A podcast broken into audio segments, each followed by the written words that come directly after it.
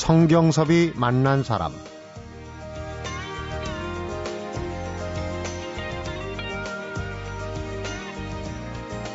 (1999년) 일간지 학술 기자를 그만두고 무작정 나무에 빠져 길 나선 지 14년째. 지금까지 자동차로 달린 거리만 56만 킬로미터. 지구 14바퀴 거리를 그저 바라만 보아도 한없이 좋은 나무와 함께했다. 성경섭이 만난 사람, 오늘은 고규홍 나무 칼럼니스트를 만나봅니다.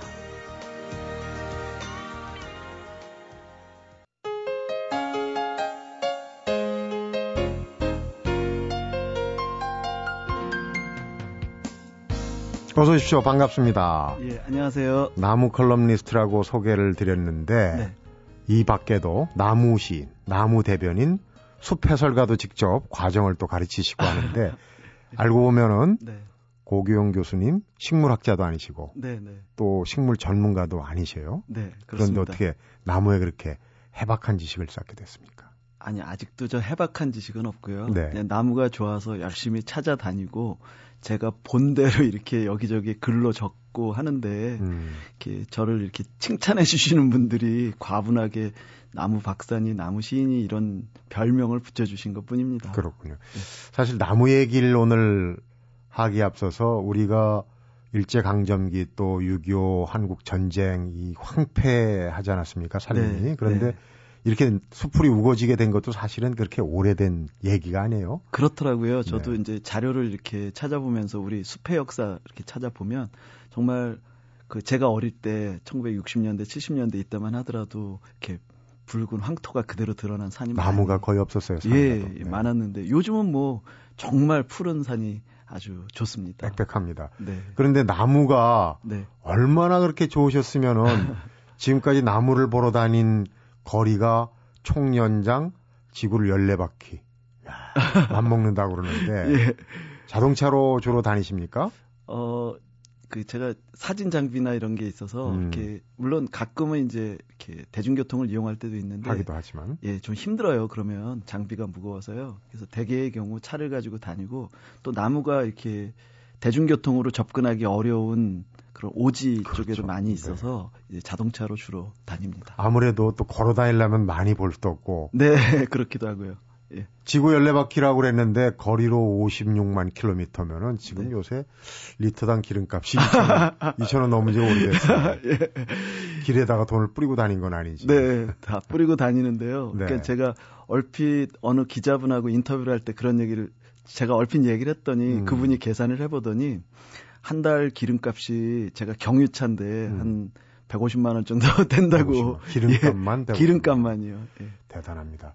우리가 나무가 그 옆에 우리 주위에 항상 있는데도 네. 이게 나무라고 느낄 때는 이제 봄에는 특히 이제 그런 걸 느끼고 하는데 네. 네.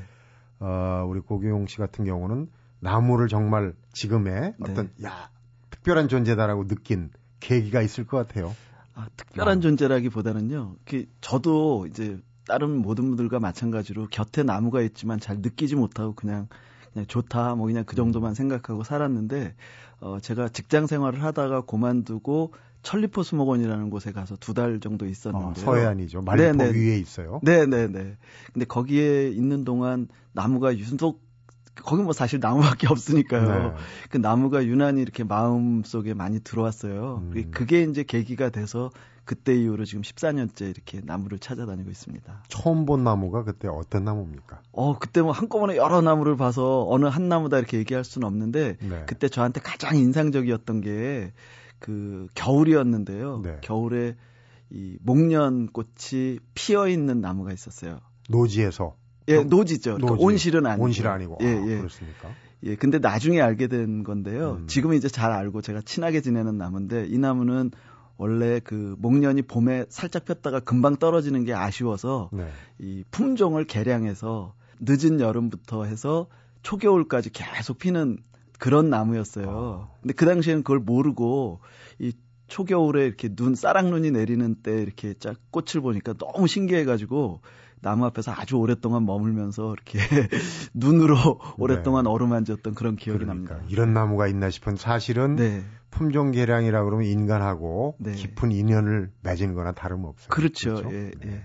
그러니까 그 다니던 직장을 지금 보면 출판사도 다니셨고 또 유명 일간지 기자도 하셨고 또 컴퓨터 관련 서적도 쓰셨고 네. 정말 다재다능하신데 그런 일들을 접고 네.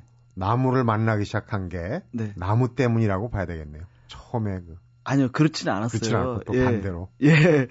제가 기자 생활을 12년 그때 했는데요. 네. 12년 하다가 어 나이가 40살이 될 때였는데요. 40살이 그냥 숫자가 중요한 건 아니겠지만 음. 이즈음엔 한번 뭔가 바꿔볼 필요의 마지막 기회다 이런 생각을 생각할 시기예요. 예, 예, 예. 그래서 그때 아무 대책 없이 그냥 사표부터 내고 음. 그리고 아까 말씀드렸던 천리버스 목원에 들어가 있다가 나무가 이제 눈에 들어온 겁니다. 그러니까 순서가 좀 바뀌어. 어쨌거나 나무하고 특별한 인연을 맺는다는 건 참 자연의 어떤 대표적인 어, 사람으로 치면 대표 아니겠습니까? 네. 근데 네. 얘기 나온 김에 천리포수목원 저도 얘기는 많이 들었는데 가보진 못해서 네. 어떤 곳입니까? 여긴 그 1960년대에 그 우리나라에 들어온 외국인이에요. 그 네. 그 그때 통역 장교로 우리나라에 한국 전쟁 때 들어오신 분인데요. 음. 들어오셔가지고 이제 어, 자기 사제를 털어서 처음에는 정원처럼 가꾸다가 땅이 좀 넓어서 거기에 이제 나무를 심기 시작하면서 1970년대에 최초로 수목원을 라고 등록을 하고 그리고 나서 이제 계속 사제를 털어서 이제 그 가꾸셨어요. 나무를 심었군요. 네. 그런데 2000년대 들어서 이 수목원이 세계에서 가장 아름다운 수목원으로 국제 수목협회에서 지정하는 그런 아주 그 명예를 얻게 됐고요. 네. 예, 이게 세계에서 12번째고 저 아시아에서는 처음 있는 일이어서 음. 아주 아름다운 수목원으로 우리나라가 자랑할 만한 그런 수목원입니다.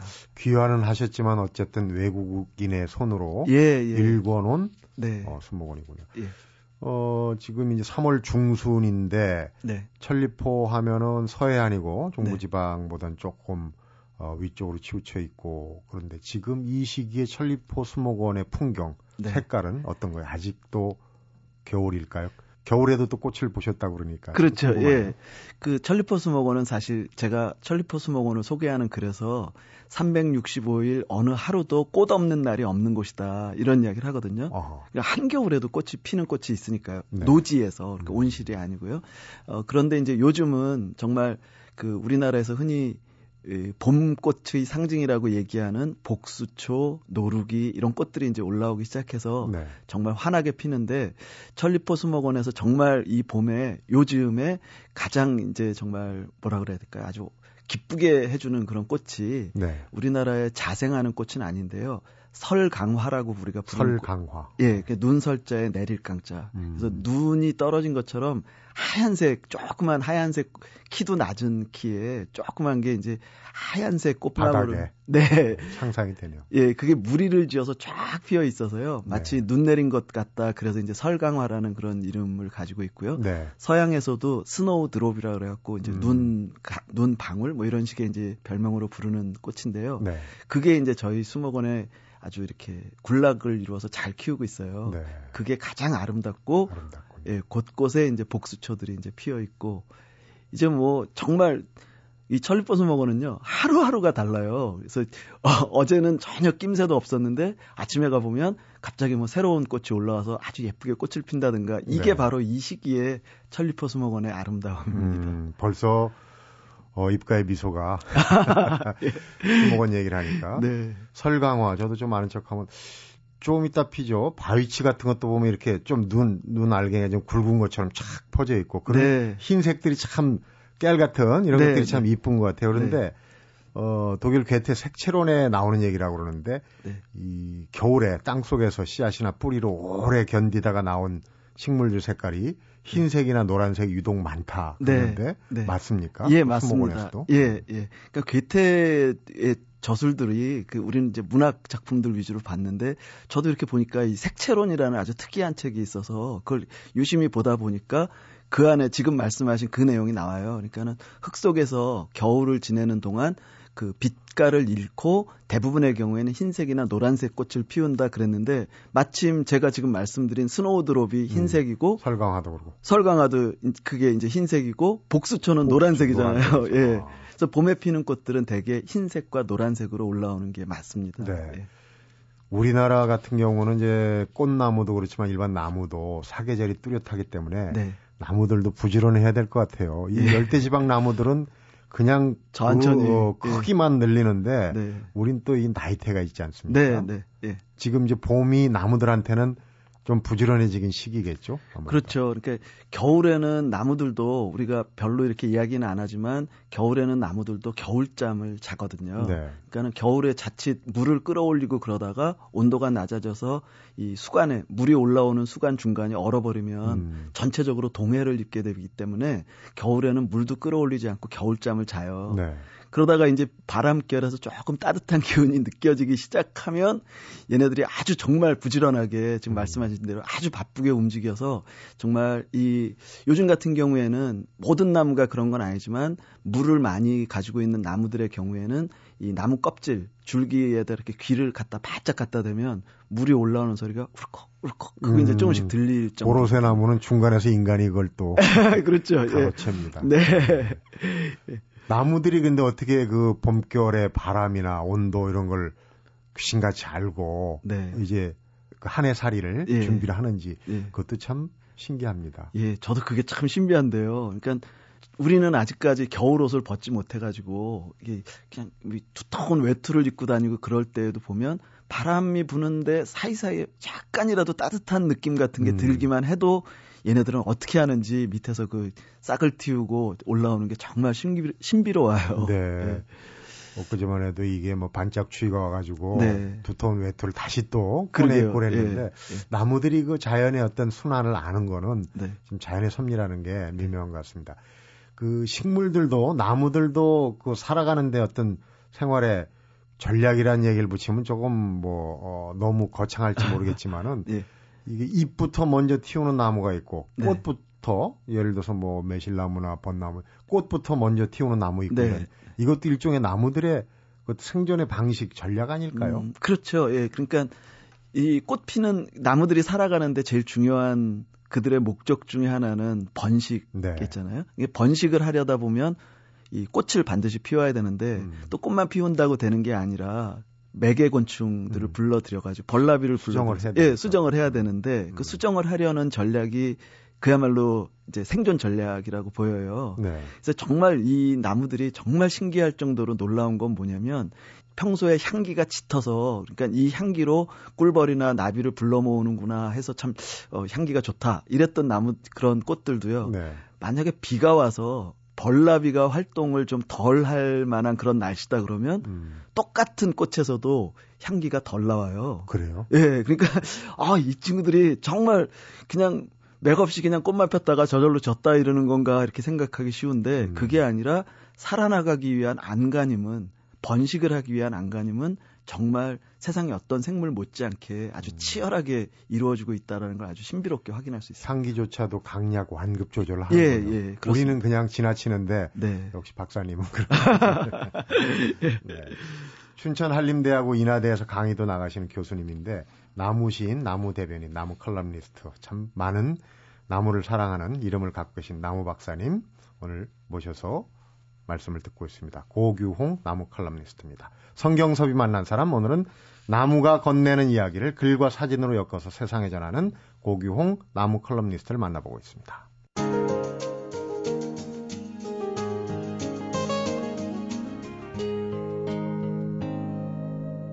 성경섭이 만난 사람 나무들이 이제 1년을 준비하는 시간 아까 정말 그 자연의 순리를 어, 알아차리고 싹을 틔우고 하는 그런 얘기를 했는데 네.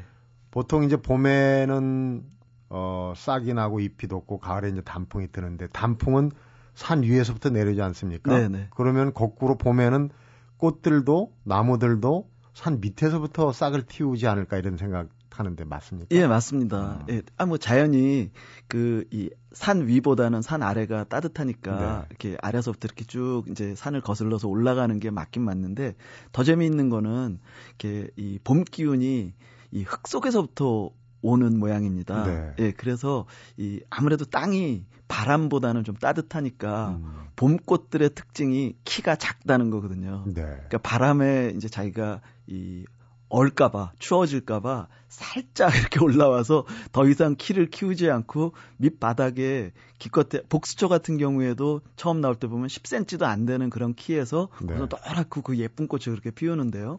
봄꽃들 대부분 10cm에서 뭐 커봐야 15cm 정도 고 높이로 자랍니다. 웃자라면 위험하다는 걸 아는 거예요. 알죠. 예. 참 사람보다 현명해요. 네.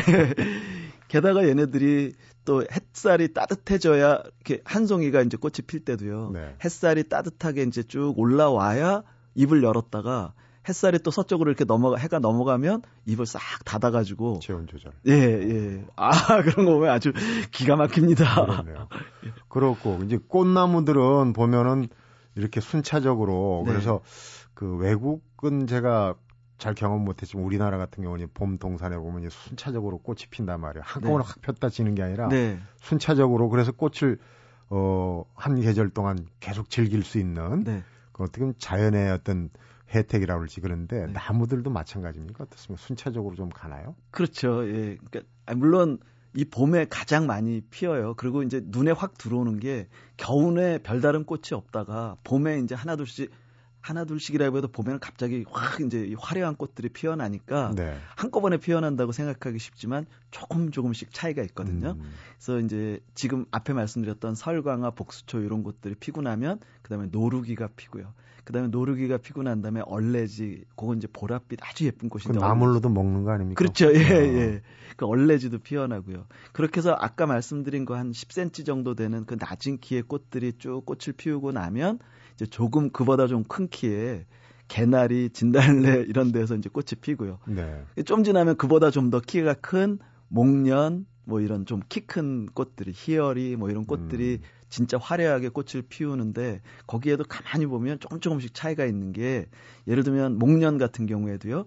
백목련이 먼저 피어났다가 백목련이 이 이파리를 떠, 꽃잎을 떨어뜨릴 즈음 되면 네. 그때 자목련이 그때부터 오. 어. 피기 시작하고 그러니까 약간의 순서들이 있어서요. 그렇군요. 예, 저 같은 경우에는 이제 달력에 날짜를 이렇게 적어놔요. 요즈음서부터 여기까지는 뭐 목련, 백목련, 백목련? 여기는 자목련, 음. 여기는 이팝나무, 오동나무 이런 식으로 봄엔 아주 바쁘게 다닙니다. 안 적어 놓으면은 네. 자칫 한 해 그 한 해는 그냥 놓칠 수가 예, 있어요. 예, 그럼요. 예. 그런데 이제 만약에 눈여겨 놓은 어떤 나무, 꽃이 네. 네. 어느 지역에 있다. 그러면은 네. 그게 계속 눈에 밟히겠어요? 네. 1년 내내. 예. 물론 만날 수 있는 시기는 정해져 있고. 예. 특히 이제 제가 아, 이 꽃은 참그 꽃이 필 때가 예쁘다. 그렇게 생각을 하고 이제 제가 찾아갑니다. 이제 제 나름대로 추측을 해서 네. 이렇게 추측을 해서 찾아가는데 갑자기 뭐 기후가 따뜻해져 없다거나 이래가지고 제가 갔을 때 벌써 개화를 다 마치고 낙화까지 마치면 음. 굉장히 아쉽잖아요. 그렇죠. 예, 그러면 그때부터 다음 봄까지 한 1년 동안은 진짜 계속 이제 이 머릿속에 아, 내년에는 절대 놓치지 마야지, 놓치지 음. 마야지 이런 생각들이 남아있고 그래요. 그러다 보니까 제가 요즘은 이제 전략을 바꾼 게요. 그러니까 그 인근에 사는 마을 노인들이나 마을 분들을 이제 이렇게 사귀었다고 해야 되나요? 네. 이렇게 친분 교류 관계를 가지면서 그분들에게 전화를 드릴 때도 있고 이렇게 하는데요. 음. 어, 이를테면 순천에 계신 어떤 한 농부께서는요, 그 마을에 굉장히 아름다운 이팝나무가 있는데요. 이팝나무 또. 예, 예. 예. 좋죠. 예. 근데 그 농부께서는 정말 그 마을 어귀에 있는 이팝나무에 꽃이 활짝 피면 저한테 전화를 먼저 해주세요. 음. 그러면 이제 아 고맙습니다. 그러고서 이제 순천까지 이제 찾아가게 음. 되고 그러는 경우도 있습니다. 정보원을 두고 계시는 거군요. 네, 네. 이팝나무 네. 얘기 나왔으니까 지금 뭐 서울의 가로수로도 가끔 쓰긴 하는데 이팝이 쌀밥 아닙니까? 네, 네. 정말 꽃 피면은 예.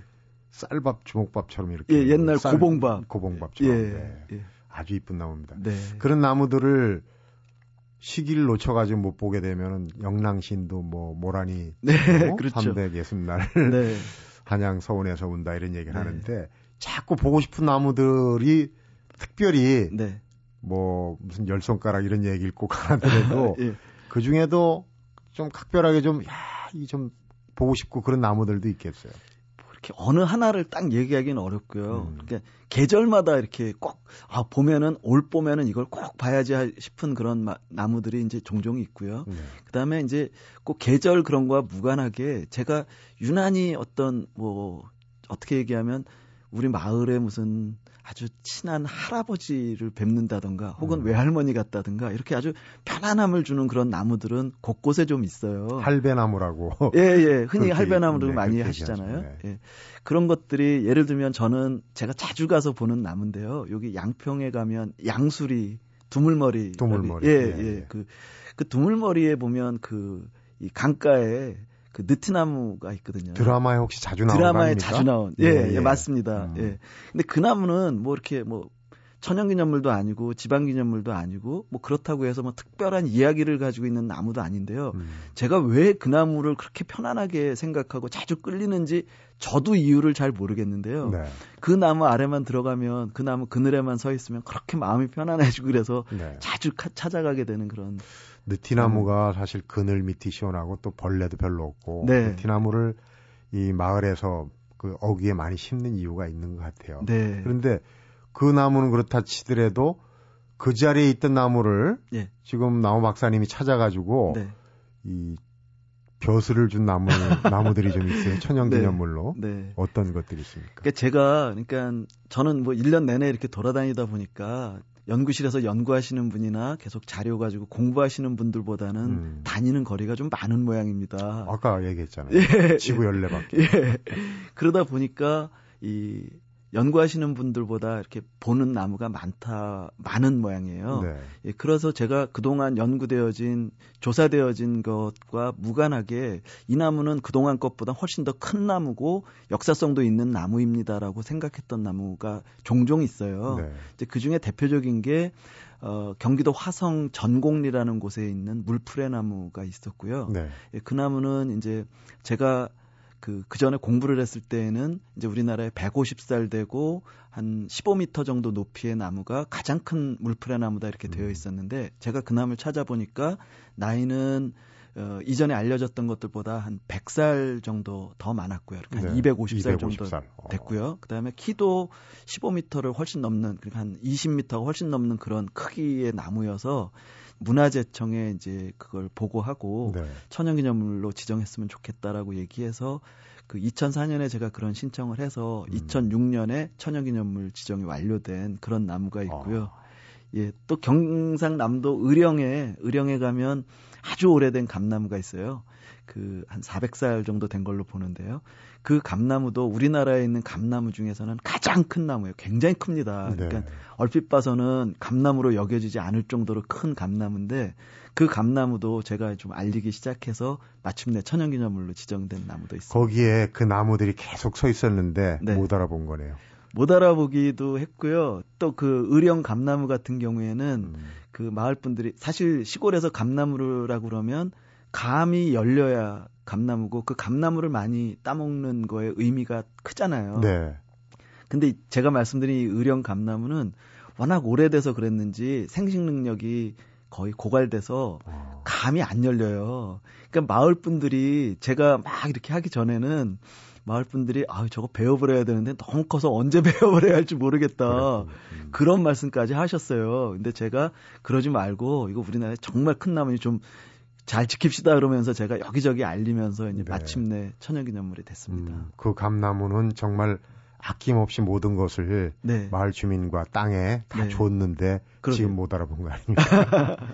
나무 얘기 네. 들을수록 재미가 납니다. 성경섭이 만난 사람 오늘은 나무가 말하였네 저자죠 고규홍 나무 컬럼니스트를 만나보고 있습니다.